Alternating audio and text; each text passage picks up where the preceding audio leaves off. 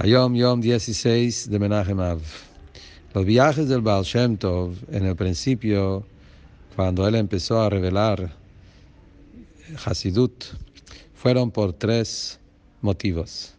Uno, Pidyon Shvuim, rescatar Yehudim que estaban preso.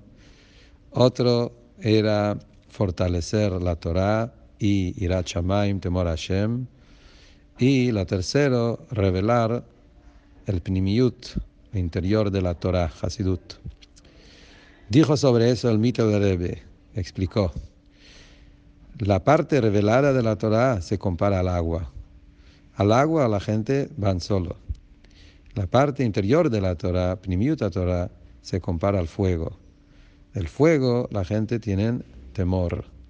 Por eso tiene el mashpia, el que enseña la parte interior de la Torah, tiene que él acercarse al receptor, al discípulo, y le tiene que decir, no tengas temor, porque Hashem lo queja es ochlau, Akadosh Baruchu es fuego, que es la idea de que ese fuego es un fuego divino, que es un fuego sano, así que con eso, por eso el Baal tuvo que viajar para difundir las enseñanzas de Jesús y acercar a la gente al fuego y el calor del interior de la Torah.